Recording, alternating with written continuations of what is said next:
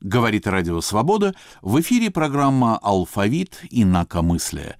У микрофона Андрей Гаврилов и Иван Толстой.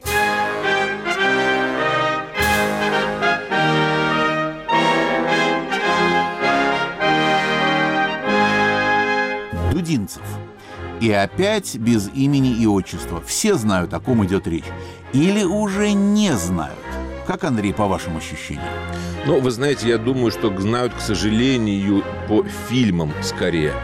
Как-то так получилось, что в последнее время любовь к фильмам, экранизациям классических, то, что теперь считается классическими советских произведений, плюс любовь к сериалам, все это привело к тому, что фамилия Дудинцев известна тем, кто сидит перед телевизором, может быть, даже больше, чем тем, кто ходит в книжные магазины практически все то, а написал он не очень много, но все то, о чем мы сегодня будем говорить, все это перенесено на экран.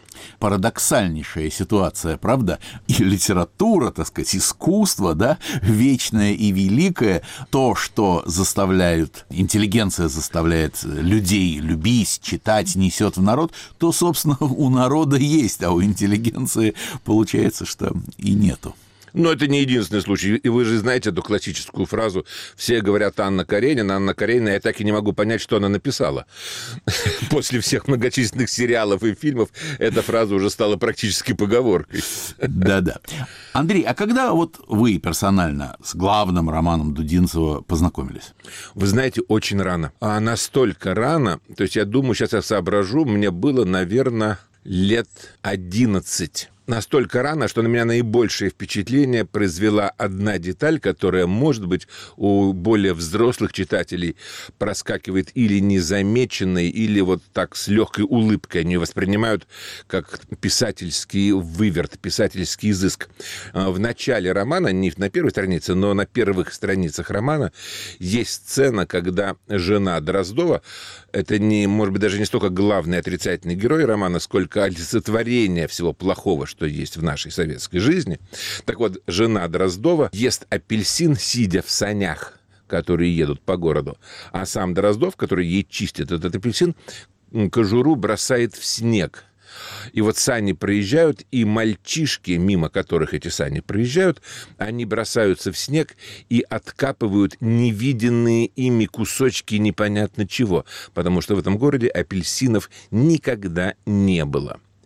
И я помню, что мне было лет мало, и родители у меня были достаточно небогатыми людьми, но тем не менее апельсин в доме был, ну, разумеется, в сезон, да, был всегда. Это не было экзотикой.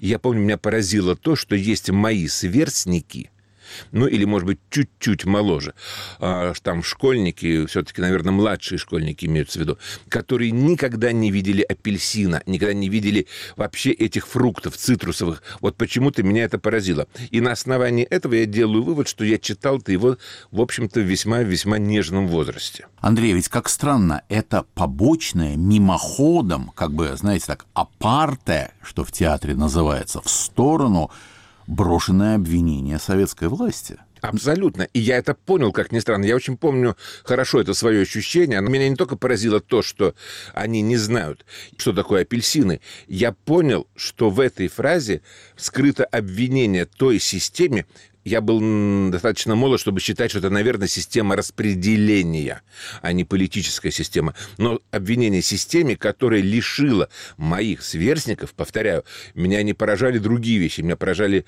жизни моих сверстников, которая лишила моих сверстников вот такой для меня элементарнейшей вещи. Интересно, что куда смотрела цензура. Цензура, оказывается, не могла сделать шаг в сторону э, и со стороны посмотреть на эту ситуацию, настолько она со всей естественностью восприняла то, что, ну да, в маленьком сибирском городе нет апельсинов, ну и что, нормально, конечно. Ну, это естественно. Да, конечно, их там нет. А вы помните же эту фантастическую, э, фантастический рассказ самого Дудинцева про то, как, когда он стал противиться редакторской правке при публикации романа.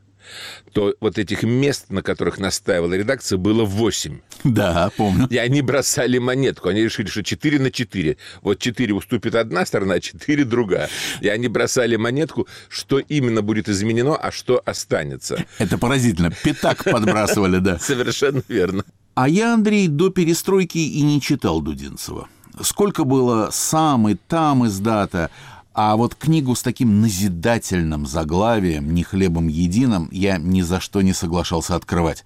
Потом уже на стыке 80-х и 90-х я взял «Не хлебом единым» в дачную электричку, полистал и не стал углубляться. Мезозой, палеозой литературный. Ну, этого Дудинцева. Мой интерес к нему возник случайно, позже, и если у нас хватит времени, может быть, расскажу. А пока давайте обратимся к биографии нашего героя. Хотя бы в общих чертах, тем более, что внешне его биография не слишком богата. Владимир Дмитриевич Дудинцев родился 16 по старому, 29 по новому июля 1918 года в городе Купянске Харьковской области. Вот там, по-видимому, апельсинов и не видели. Но там зато, наверное, много было яблок. Отец Дудинцева Семен Николаевич Байков, вот такова настоящая фамилия Дудинцева, штабс-капитан царской армии, погиб в самом начале гражданской войны. Он был в Харькове же расстрелян красными. И Владимира воспитал отчим Дмитрий Иванович Дудинцев по профессии землемер, чудесный человек, которого Дудинцев всю жизнь называл своим отцом, потому что отца он подлинного и не видел. Мать Клавдия Владимировна Жихарева была артисткой оперетты. В своих воспоминаниях, точнее в автобиографической повести между двумя романами, Дудинцев рассказывает со слов матери, что красный командир наставил э, винтовку на нее и на бабушку, стоявшую у стены, а сам Дудинцев был на руках у своей матери. Бабушку он застрелил сразу – и когда перевел дуло на мать с ребенком, мать взяла спокойно рукою за дуло и отвела в сторону. И кто-то из других красных успокоил этого ретивого расстрельщика, сказав «да ну их». И вот так этот эпизод закончился. По крайней мере, так рассказывает об этом Дудинцев. Все мы знаем, что ощущение, знание, хотя бы даже рациональное, о своем детстве, оно очень многое определяет в дальнейшем характере. И вот человек, который был буквально в секунде, в миллиметре от гибели, от пули, конечно, наверное, свою жизнь переживает не так, как тот, кто не был. В 1940 году будущий писатель закончил Московский юридический институт и был призван в армию. Участник Великой Отечественной войны, сначала офицером-артиллеристом, потом командиром пехотной роты, Дудинцев получил четыре ранения в боях под Ленинградом и последнее тяжелое 31 декабря 1941 года. После этого уже не воевал. Попал в госпиталь, служил в военной прокуратуре в Сибири. А надо сказать, что юридическое образование, полученное Дудинцевым до войны, много ему помогало и после. После окончания войны он вернулся в Москву и работал в течение шести лет корреспондентом в газете «Комсомольская правда». И отметим, что в редакции Дудинцев много занимался письмами читателей, почувствовавших, что журналист собаку съел в юридических вопросах и явно борется за справедливость. В 1952 году у Дудинцева вышел сборник рассказов «У семи богатырей». В 1953 году повесть на своем месте. То есть к своему первому роману он подступил уже литературно и журналистски опытным человеком. Вот в 1956 году в журнале «Новый мир» опубликован тот самый роман «Не хлебом единым». Роман, который повествует об изобретателе Дмитрии Лопаткине, который ведет тщетную борьбу с несправедливыми решениями начальства и с бюрократией, вот с теми самыми, о которых вы, Андрей, упомянули, которые воплощены в образе этого Дроздова, кормящего свою жену апельсинами. И в конце концов Лопаткин проигрывает, потому что с ним самим расправляются, прибегнув к клевете. После романа «Не хлебом единым» выходит у Дудинцева «Новогодняя сказка» в 60-м году, сборник повести и рассказы в 59-м и просто рассказы в 63-м. В 87-м он с трудом проталкивает в печать роман «Белые одежды», написанный еще почти тогда же, в 60-е годы, и посвященный все той же эпохи, эпохи молодости Дудинцева, борьбе с лысенковщиной в биологии и судьбе научной интеллигенции, то есть тем темам, которые интересовали его больше всего в жизни. Э, белые одежды были удостоены государственной премии СССР в 1988 году. Скончался Владимир Дмитриевич в Москве 22 июля 1998 года.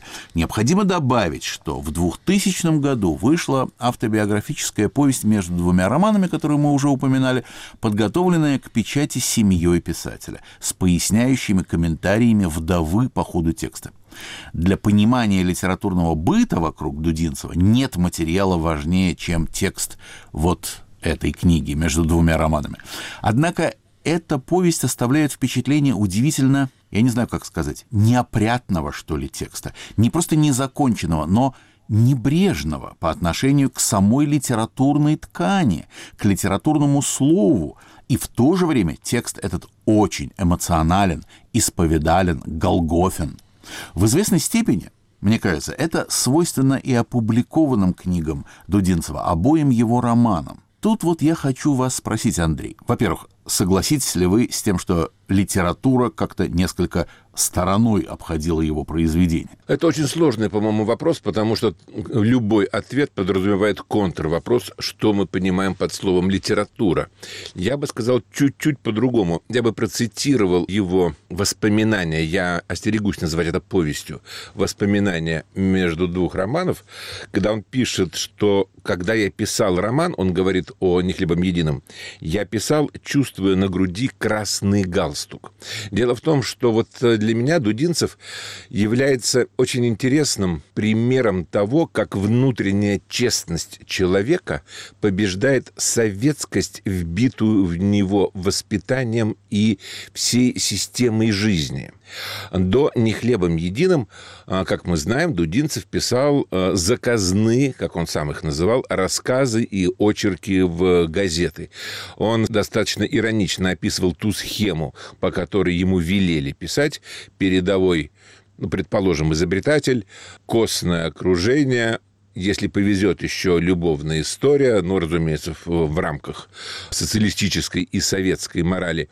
Вот побеждает, разумеется, герой, все счастливы. Э, ну, как мы сказали бы про голливудское кино, поцелуй в диафрагму. Но в советском варианте такое быть не может, и рассвет встает над родным колхозом. Вот примерно так он сам этот жанр и определял. И хотя он переламывает себя в романе «Не хлебом единым», а я думаю, сейчас мы поговорим прежде всего об этом романе, тем не менее, вот что что-то вбитое в него все-таки чувствуется.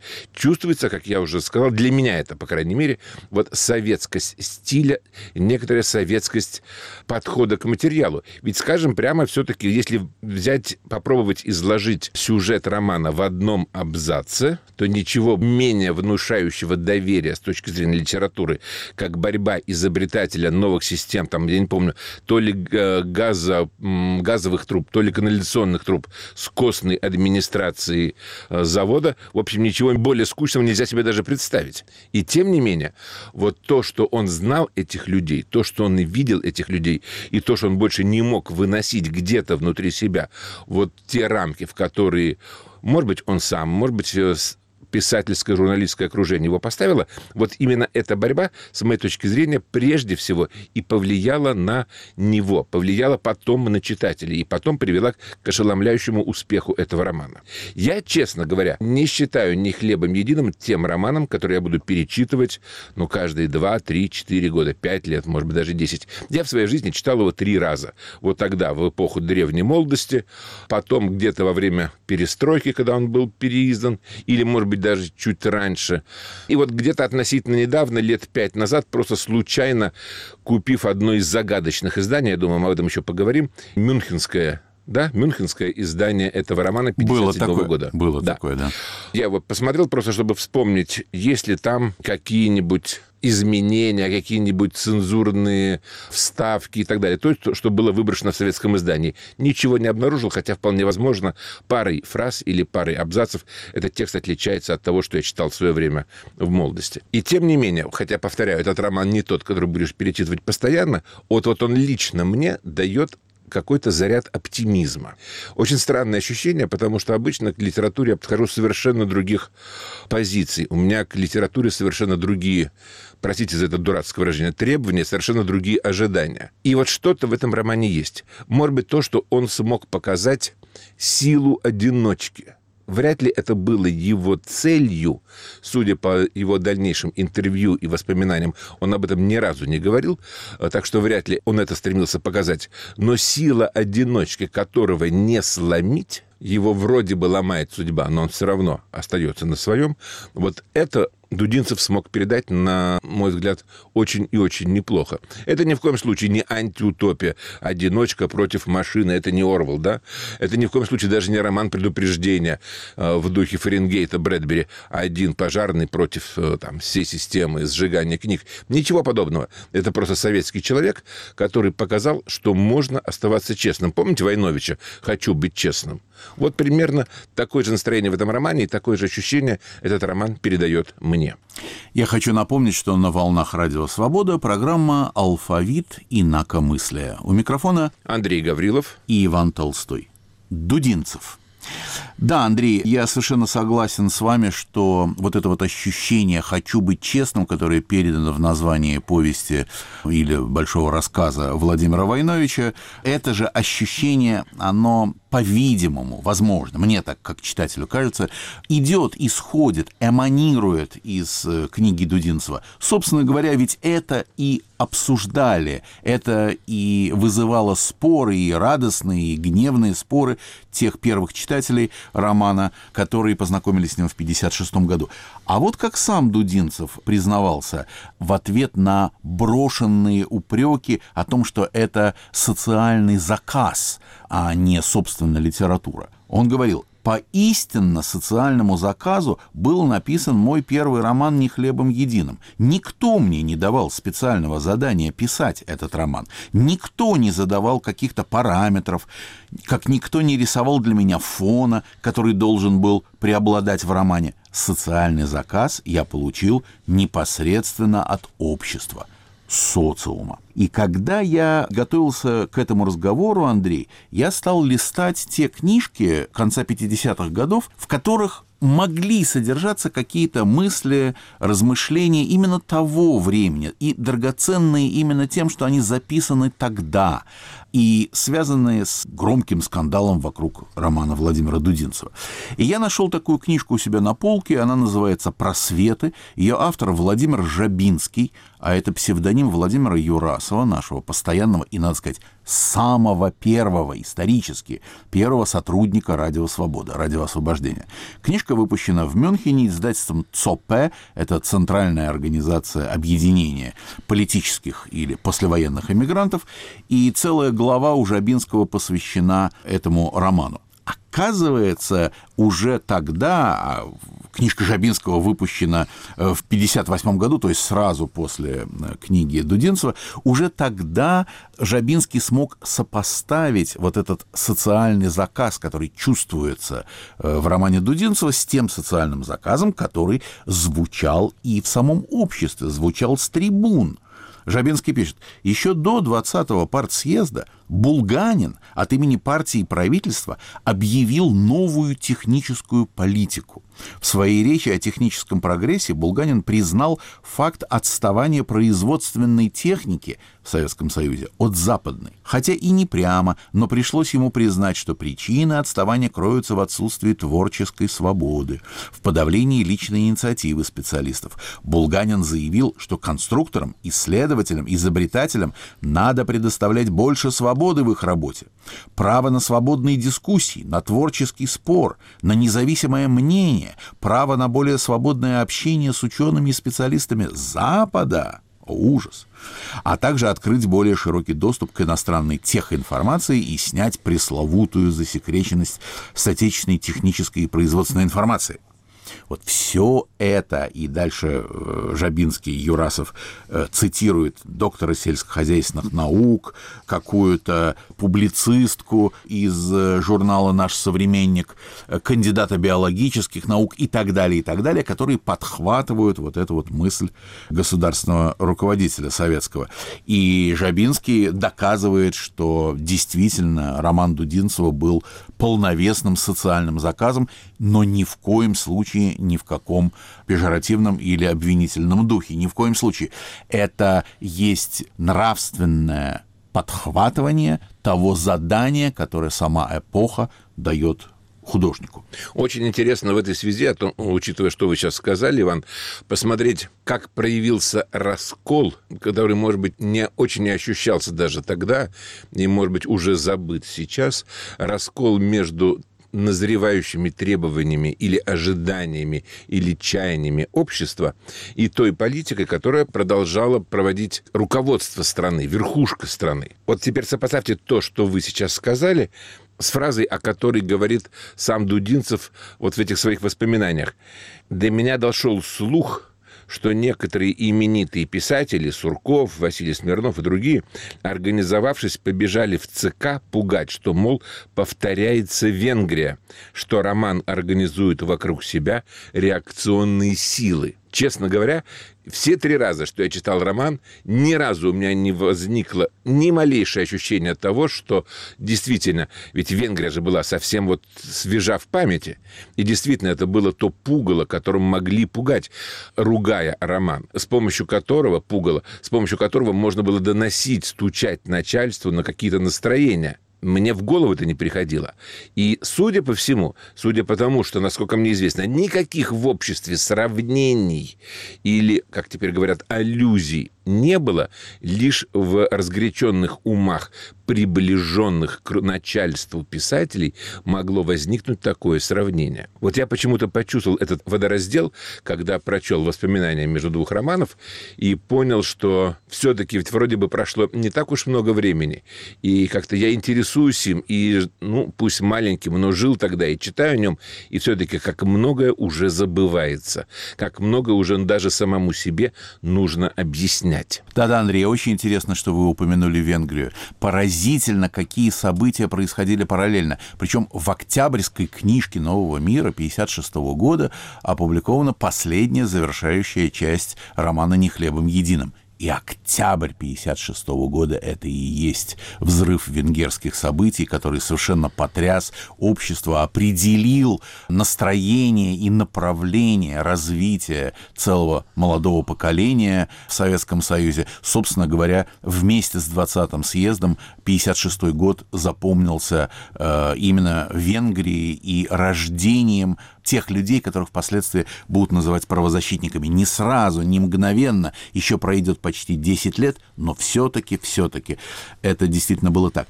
И некоторые воспоминания э, о том времени показывают, что не только Венгрия была и будоражила молодые головы, молодые, пожилые, но и были другие культурные значительные события, и вот в их контексте конечно, бурление публики могло напугать начальство, которое, конечно, не понимало психологии общества. Начальство наше тех лет, тех десятилетий, конечно, было глубоко, тяжело необразованным.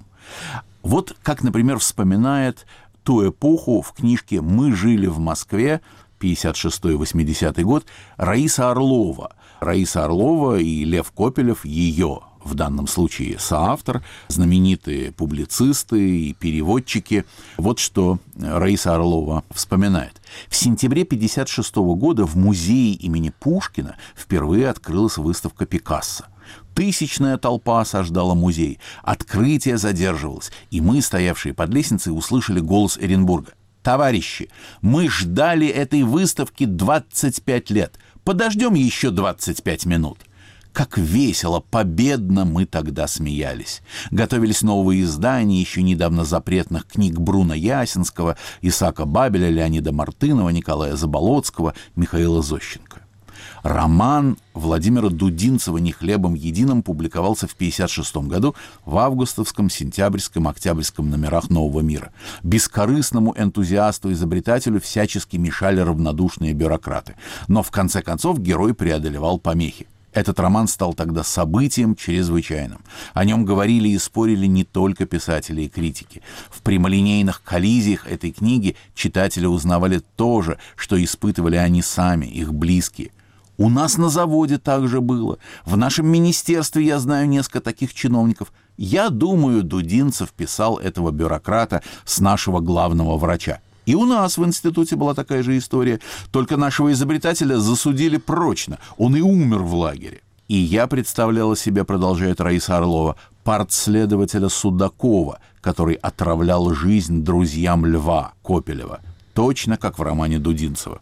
В Союзе писателей, вспоминает Орлова, дважды назначали обсуждение романа и отменяли. Кто-то вообще был против, кто-то боялся нездоровых сенсаций, кто-то просто завидовал внезапному успеху ранее вовсе неизвестного автора.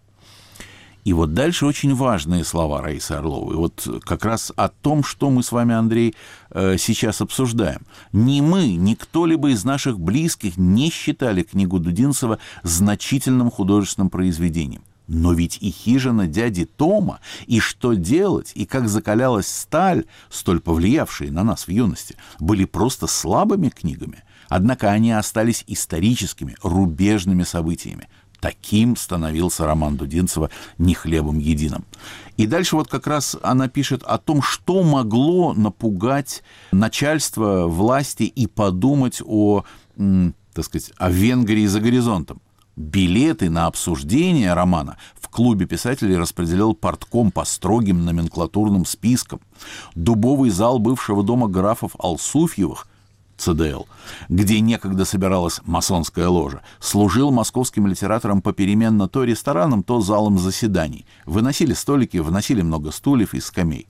Мы остались после обеда и заблаговременно уселись на балконе. Зал заполнился задолго до назначенного часа. Не одни мы ухитрились забраться досрочно. Долго не начинали. Снаружи шумела толпа, висели на окнах. Наконец, сквозь толчью пробрались Владимир Дудинцев, руководитель обсуждения Всеволод Иванов, редактор «Нового мира» Константин Симонов. Они не могли войти в здание из-за толпы. Их провели через подвал. Но тут к Раисе Орловой нужно сделать маленькое примечание. Владимир Дудинцев вспоминал, что знакомый метрдотель, знакомый Симонову, как бывалому посетителю ЦДЛ, метрдотель на мгновение приоткрыл дверь ресторана, куда устремились вот эти выступавшие. То есть те, кто должен был быть в президиуме, вот они не могли попасть на выступление. Не просто приоткрыл дверь, была договоренность, что они в определенный час, в определенную минуту и чуть ли не в определенную секунду подойдут к этой двери. Совершенно верно. иначе ее невозможно было бы открыть. Совершенно верно. Я хочу напомнить, что на «Волнах Радио Свобода» программа «Алфавит инакомыслия». У микрофона Андрей Гаврилов и Иван Толстой. Дудинцев.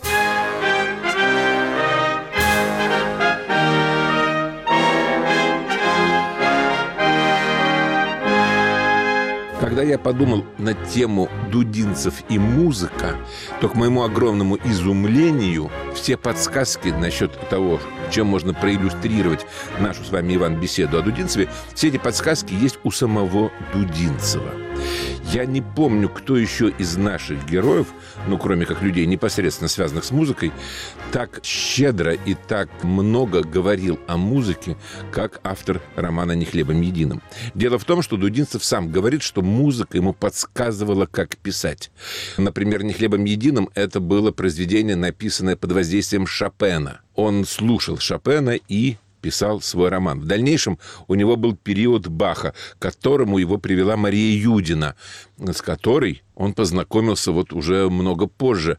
Она стала его другом, заставила его полюбить вот ту музыку, которая, может быть, не была ему хорошо известна. А вот Хиндемита она не смогла привнести как бы во внутренний мир Дудинцева. Он так и не принял его, даже в ее гениальном исполнении.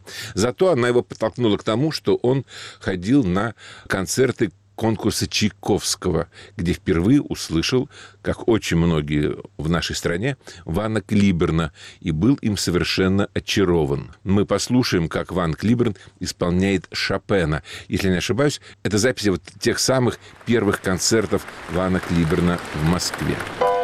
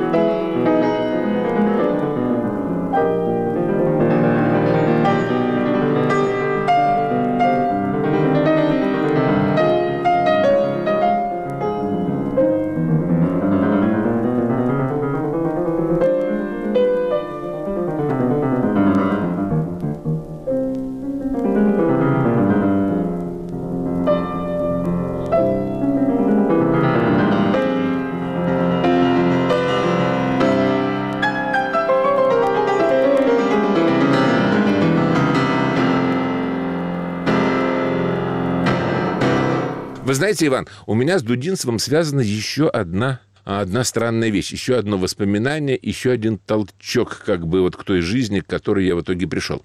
Дело в том, что, судя по всему, самый первый самоздат, который попал мне в руки в том самом нежном возрасте, а может быть даже и раньше, еще до того, как я прочел сам роман, это была перепечатанная на машинке полуслепая на выцвевшей коричневой бумаге копия выступления Константина Паустовского на обсуждение романа «Не хлебом единым» на том самом вечере, на том самом пленуме, скорее, в ЦДЛ, о котором вы говорили – Известно, что Константин Пустовский поддержал роман, выступил горячо в его защиту, настолько горячо, что вот пусть в несколько сокращенном виде, но тем не менее его речь разошлась в самоиздате. Мы много с вами говорили о самоиздате и, кажется, пришли к тому, что у него нет начала. Это много ручейков, из которых сливается вот эта та мощная могучая река, которая сохраняла для нас, для читателей и литературные тексты, и политические тексты, и экономические, исторические исследования, и наверняка какие-то более научные, которым я просто как-то не был допущен, ибо ничего в этом не понимал.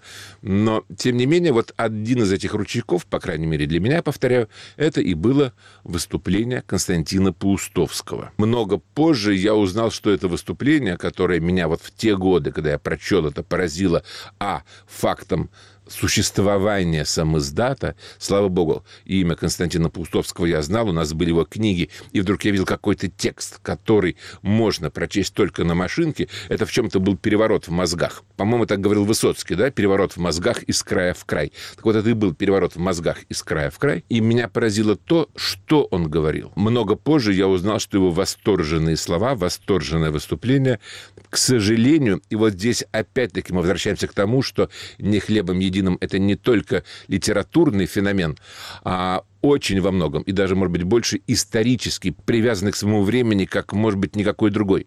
Эти его восторженные отзывы привели к тому, что судьба автора Владимира Дудинцева осложнилась после этих восторженных слов. Я не буду сейчас цитировать выступление Паустовского, может быть, буквально несколько слов. В нашей стране безнаказанно существует, даже в некоторой степени процветает новая каста обывателей. Это новое племя хищников и собственников, не имеющих ничего общего ни с революцией, ни с нашей страной, ни с социализмом. Это циники и мракобесы, которые, не боясь и не стесняясь никого, на той же победе, речь идет о теплоходе, на котором путешествовал Бустовский, на той же победе вели совершенно погромные антисемитские речи. Важнейшая заслуга Дудинцева, который ударил по самому главному, в том, что он пишет о самом страшном явлении в нашем обществе. И на это ни в коем случае нельзя закрывать глаза. Откуда это взялось? Откуда те рвачи и предатели, считающие себя вправе, говорить от имени народа, который они в сущности презирают и ненавидят, но продолжают говорить от его имени. И Дудинцев в своих воспоминаниях пишет, Симонов толкает меня коленом и кивает на тех, сидящих в креслах, у которых, как заведенные, забегали в блокнотах золотые перья. Все пропало, тихо говорит Симонов. И действительно пропало. За все это Симонов простился с креслом главного редактора «Нового мира» и был отправлен в почетную ссылку на два года в Ташкент. У самого Дудинцева был рассыпан набор роман газеты, и, в общем, началась сложная, мягко говоря, жизнь. Да, Андрей, мы ведь с вами постоянно говорим о том влиянии, о том воздействии, о том следе, который оставляет писатель, его инакомыслие, его инакопоступки, э, оставляет на современниках и, может быть, даже на следующих поколениях. Вообще интересно, как бытует книга писателя, уже оторванная от самого писателя, уже оторванная даже от э, возможности управлять и направлять ее судьбу. Вот вы упомянули, что недавно купили мюнхенское издание «Не хлебом едино». Ведь это русское издание. Ведь поразительно, через год с Пастернака чуть не, не голову снимут на Голгофе за подобный же поступок, а книга Дудинцева выпущена. Но ведь дело в том, что Дудинцев пошел по другому пути. Он подписал договор с советской международной книгой, не получил или практически не получил никаких гонораров, там совершенно случайно через много лет обнаружилась ложь международной книги, которая, конечно, э, деньги эти направляла туда, куда надо. Не к ночи будем упоминать, куда же. А Дудинцев благополучно сидел в полной нищете, в то время как его переводили на массу языков. И в том числе международная книга продавала русское издание. Вот существует и Мюнхенское 57 года, и существует Нью-Йорк нью-йоркская. Я не совсем убежден, что международная книга продала роман Дудинцева и в Нью-Йорк тоже, потому что он выпущен издательством «Новое русское слово», то есть газетой. Но, тем не менее, это так, и нью-йоркское издание того же 57 -го года существует. Ну, вы знаете, Иван, я вас перебью, прошу прощения. Я, честно говоря, не уверен, что межкнига продала роман издательству Центрального объединения политэмигрантов в Мюнхене. У меня есть серьезные подозрения, ни на чем не основанные, что все-таки не настолько было распространено циничное отношение ко всему, ну, как вот оно распространено сейчас, и все-таки роман продавался для переводов а не для поддержки политэмигрантского издания. Формально я с вами, Андрей, согласен. Тут можно уйти в очень большую дискуссию. Я только упомяну следующее. Цинизм внешнеполитических и действовавших на заграничные территории советских структур. Они могли, по-моему, продать что угодно, хоть черту.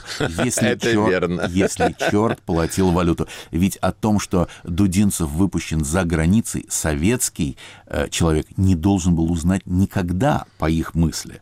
Радио глушилось, э, на таможне арестовывалась всякая западная продукция печатная и так далее. То есть советский человек не должен был это узнать. Очень может быть, что через подставных лиц, через какого-нибудь предшественника Виктора Луи, известного э, провокатора и проходимца, э, что-то было продано куда-то. Очень трудно сейчас э, об этом судить. Тем не менее, сам Дудинцев вспоминает, что у писателя Льва Овалова в романе «Медная пуговица», это роман о майоре Пронине, у него там американские шпионы сидят в каком-то ресторане и инструктируют завербованного русского и вручают ему несколько экземпляров не хлебом единым для вручения дальше советским гражданам. То есть понимают, что это... И- Иван, вы читали «Медную пуговицу»?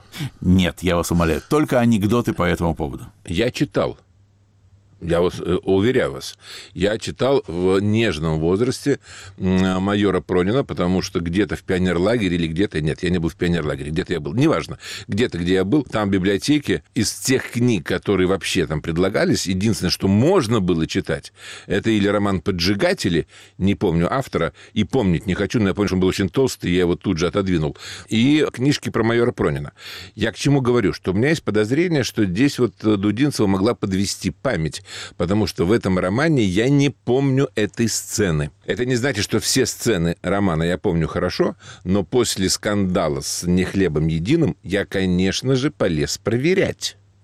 И не нашел. Вполне возможно, что в последующих изданиях романа эту сцену изъяли на всякий случай. Да, вот, может быть, конечно. Мы же не, никогда не задумываемся о том, что советское разрешенное официальное произведение оно тоже может подвергаться, так сказать, какой-то редактуре. И вы знаете, я с вами не соглашусь, что наши читатели, советские читатели, не должны были знать про зарубежные издания. Ну что вы? А вспомните статьи. Его печатают на Западе, он в долларах купается, а родину продает.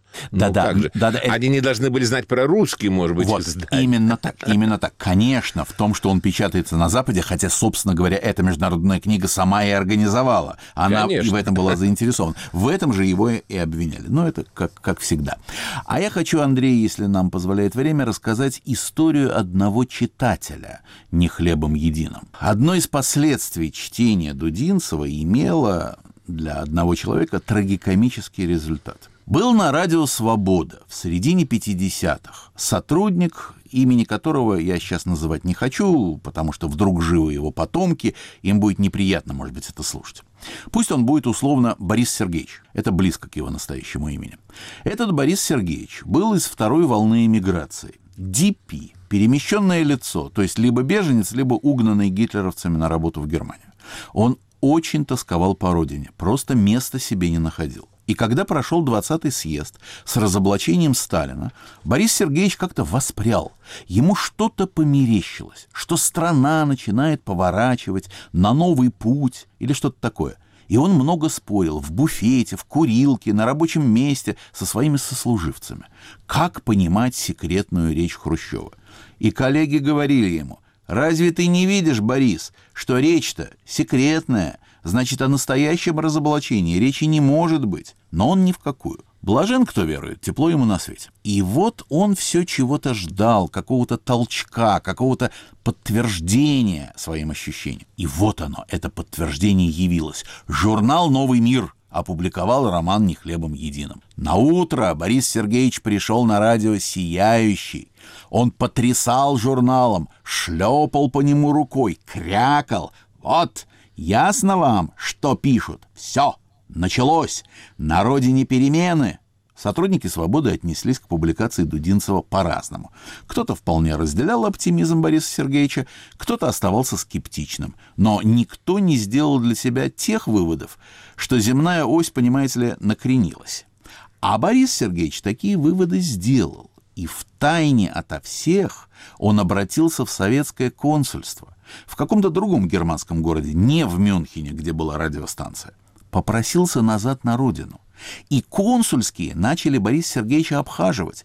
И так с ним говорили, и эдак, не надо, мол, волноваться, Родина все понимает, Родина все простит, вернетесь, вам помогут с поиском хорошей работы, залижете душевные раны, а за то, что сами обратились к нам, может быть, глядишь, и награду какую правительственную получите. Ну, Борис Сергеевич совершенно растаял, уволился со свободы, попрощался с такими ограниченными сослуживцами, не верящими в обещания Родины, и даже оставил в редакции те самые номера «Нового мира» с романом Дудинцева «Восьмой, девятый и десятый» за 56 год. И уехал в родные пенаты. Я думаю, вы догадываетесь, что с Борисом Сергеевичем стало. Арестован он был задолго до подъезда к Белорусскому вокзалу, еще на самой границе пересажен в куда менее комфортабельный вагон и отправлен на Лубянку. После того, как из арестанта вытрясли все, что можно, его судили и впаяли четвертной, 25 лет лагерей. У салагерников этот любитель романа «Не хлебом единым» получил прозвище «Каравай».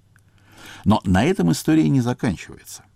Сидел Борис Сергеевич в лагере, сидел и досиделся до нового поколения политических зэков конца 60-х. И был среди них новый самоиздатчик по имени Юрий Гендлер. На зоне все со всеми рано или поздно знакомятся. Познакомились и они. Юрию Гендлеру были интересные рассказы Бориса Сергеевича из заграничной жизни.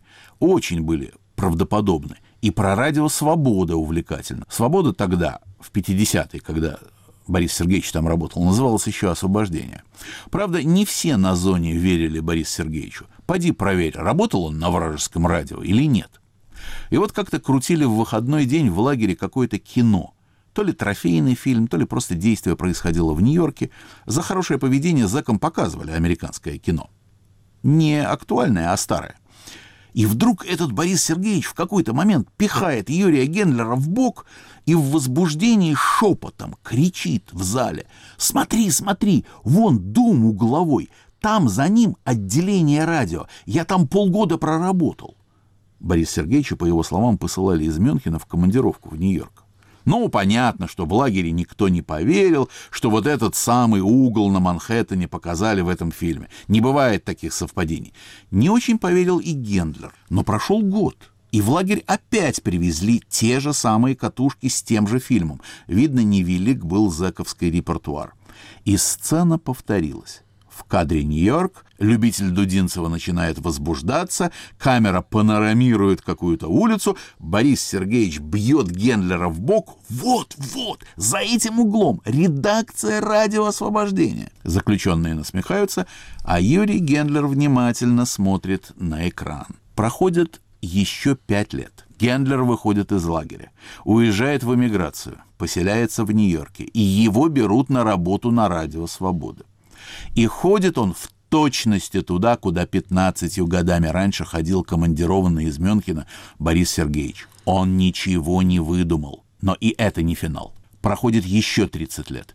И один из ветеранов «Свободы», которого я расспрашиваю в Мюнхене о старых временах, и которому в ответ сам рассказываю о страстном поклоннике Дудинцева, ему хорошо известном, не говоря ни слова, встает, поднимается на второй этаж своего пригородного мюнхенского дома и приносит мне три номера «Нового мира» с романом «Не хлебом единым» — восьмой, девятый и десятый. Это те номера, что оставил в редакции Борис Сергеевич. Вы, говорит, собираете всякую чепуху. Возьмите. Конечно, я взял. Но в 2002 году в Праге случилось бедственное наводнение. В моей квартире стоял один метр воды, и два номера из трех залило жуткой зловонной тиной. Пришлось выбросить. Но один номер почему-то стоял повыше. Последний, десятый. И вот его я бережно храню. Вы знаете, Иван, у меня кажется, где-то сохранился тот листик с э, фрагментами выступления Паустовского, который для меня стал первым самоздатом, попавшим мне в руки. Если я его найду, если он, несмотря на все переезды и перипетии, сохранился, я вам его подарю. Это, конечно, не заменит два номера «Нового мира», но, тем не менее, вот эту, эту копилочку артефактов вокруг Дудинцева будет мой скромный вклад. Я буду вам исключительно, Андрей, признателен, потому что я вложу эти листочки в тот десятый номер «Нового мира», сохранившийся, кстати, в твердой обложке. За границу «Новый мир» поступал в твердом переплете. А Нет, Иван, вы ошибаетесь, сразу вас перебью. За границу он, может быть, и поступал в твердом переплете, но также он поступал в библиотеки.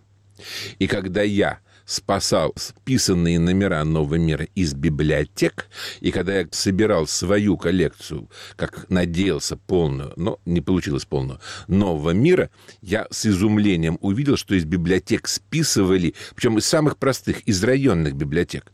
Вот у меня в районе Савеловского вокзала, где я тогда жил, из районной библиотеки выбрасывали «Новый мир» именно в твердых переплетах. Он не только за границу поступал в переплетах. Вот здесь есть какая-то тонкость, которую мы с вами не знаем, но я думаю, это не очень сложно будет узнать. Нет, внутри страны он тоже бывал в твердом переплете. И я, кажется, помню, что в каталоге подписных изданий 60-х, 70-х годов «Новый мир» значился дважды в твердом переплете и в бумажном переплете. Потом, кажется, это пропало. На какое-то время вы могли даже домой его выписать в твердом переплете. Да, это совершенно верно. И мои родители были подписаны на «Новый мир», и «Новый мир» приходил в твердом переплете. По-видимому, просто нужно было больше заплатить за твердые крышки. Поэтому, ну, кто-то хотел платить, кто-то не хотел. Ну, какой-то ограниченный тираж был. А вот за границу полностью он поступал именно в твердом. Вы знаете, у нас с вами практически не осталось времени, насколько я понимаю. И мне очень забавно, что мы с вами совершенно не затронули второй роман Дудинцева. Я не хочу сейчас о нем говорить, потому что, а, нет времени, и, б, не случайно все-таки мы его забыли. Хочу только сказать, что для меня второй роман, он в чем-то очищен, в отличие от «Не хлебом единым», от исторического флера, который, хочешь не хочешь, окружает роман «Не хлебом единым». Он вышел с таким опозданием, он вышел настолько позже того времени, как был написан, что он стал, в общем, в большей степени, чем «Не хлебом единым», явлением удачным или неудачным, это каждый решает для себя, литературной жизни, а не политической, общественной или социальной, как первый роман писателя. Согласитесь вы со мной или нет? Да-да-да. Мы говорили о том, как понравился Дудинцеву Ван Клиберн, но сам он на самом деле признавался, что наибольшее впечатление на него произвел португальский пианист Серхио де Варелла Сид. По-моему, сейчас принято называть его Сержо де Варелла Сид, хотя, честно говоря, я не уверен. Сержо Варелла Сид играет Бетховена, а одного из любимых композиторов Владимира Дудинцева.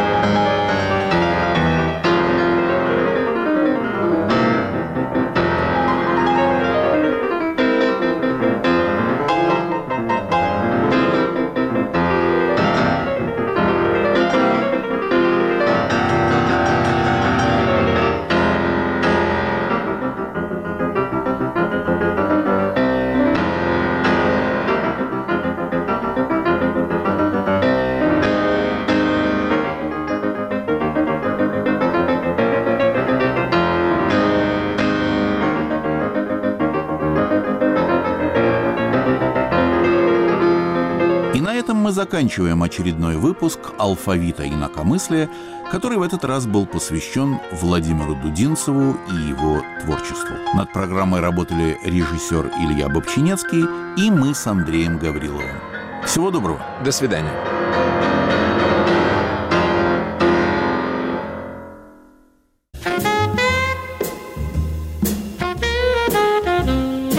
История джаза и ее герои на частотах свободы на радиоволнах и на нашем сайте www.svoboda.org Диксиленд и блюз, свинг и хардбоп, третье течение и авангард, фольклорный джаз и необибоп. В компании вашего ДС «Джаз на свободе» — это время джаза, сразу же после новостей. Говорит Радио Свобода. Слушайте нас на всей территории России. В следующем часе нас можно слушать на коротких волнах 5995, 7475, 9540 килогерц. Свободный информационный мир. Радио «Свобода».